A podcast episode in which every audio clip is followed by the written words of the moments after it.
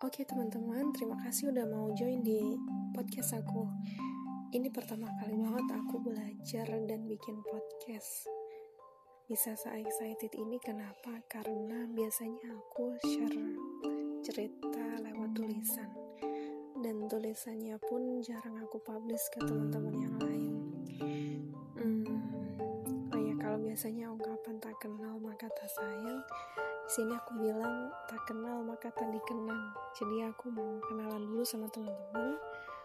Uh, nama aku Anggun aku asli dari Kebumen. Kebetulan dari kuliah sampai sekarang di Surabaya. Terus background aku aku belajar tentang arsitektur buat hobi nah ini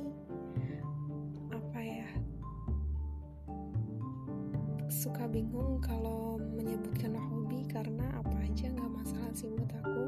Uh,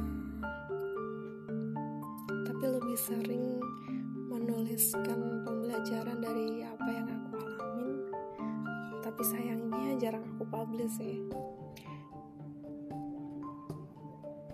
Oh iya di sini menggunakan kata ganti orang pertama aku. Kenapa? Karena buat enjoy aja sih sebenarnya.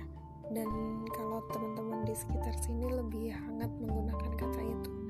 Tapi kalau buat uh, teman-teman yang tinggal mungkin atau yang lebih biasa menggunakan gue lo mungkin akan lebih sedikit aneh mendengarnya di sini aku pengen membawa suasana itu untuk merasakan atau sedikit bisa membayangkan misalnya aku bilang aku terus teman-teman merasakan bahwa bilang gue atau gua dan ketika aku menyebut kamu uh, merasakan seperti ngomong lo atau lu ya singkat cerita seperti itu sih biar lebih dekat aja.